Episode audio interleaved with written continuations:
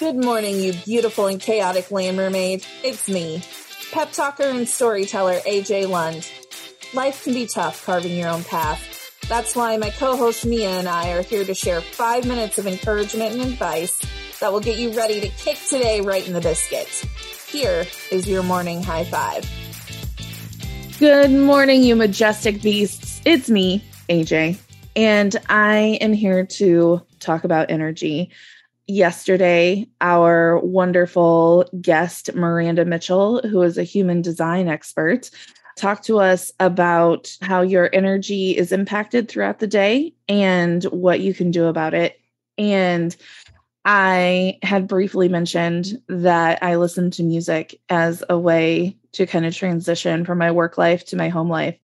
And I just wanted to tell you today that it really is possible to customize your experience when it comes to creating the life that you want and creating the energy you want. I know that sometimes you wake up in the morning and you can just feel in your gut like this day is terrible.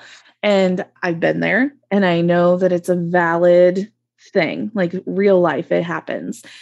But this is tough love talking. And I want to let you know that if you're feeling that right now, it's possible to change how you feel about today. And we've talked about different ways you can do it through music or maybe by changing your environment. If you need to get up and make your bed and get back in your bed, then girlfriend, do it. Like, if that's what it's going to take to change your energy from feeling like things are hopeless and you're never going to get anything done to taking one tiny step forward, then that's what you need to do. And some people will tell you, you know, oh, you need to like exercise for 45 minutes, or you need to have like an organic, non conflict kale smoothie every morning in order to get your mind right. And I'm sure those methods work for some people, but for other people, it's something as simple as turning on some Adele. Yes, I'm still on Adele, don't judge. And just belting out a few lyrics off key, or just inhaling and exhaling for a few minutes, saying out loud, This is going to be a good day because I choose to make it a good day. And it's practices like that that when we break our cycle of catastrophizing and deciding that things are just going to be shitty all around.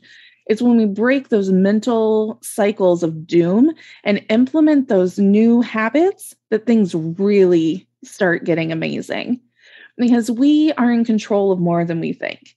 And today, I just want you to realize that whatever happens, it's up to you how you react to it and you can do anything you want to do. You know in your gut you have the potential to make amazing things happen. And now it's just up to you to open up and let them happen. So that's what I got for you today. I know you're going to make today great. So go on, kick today in the biscuit, and I'll see you tomorrow.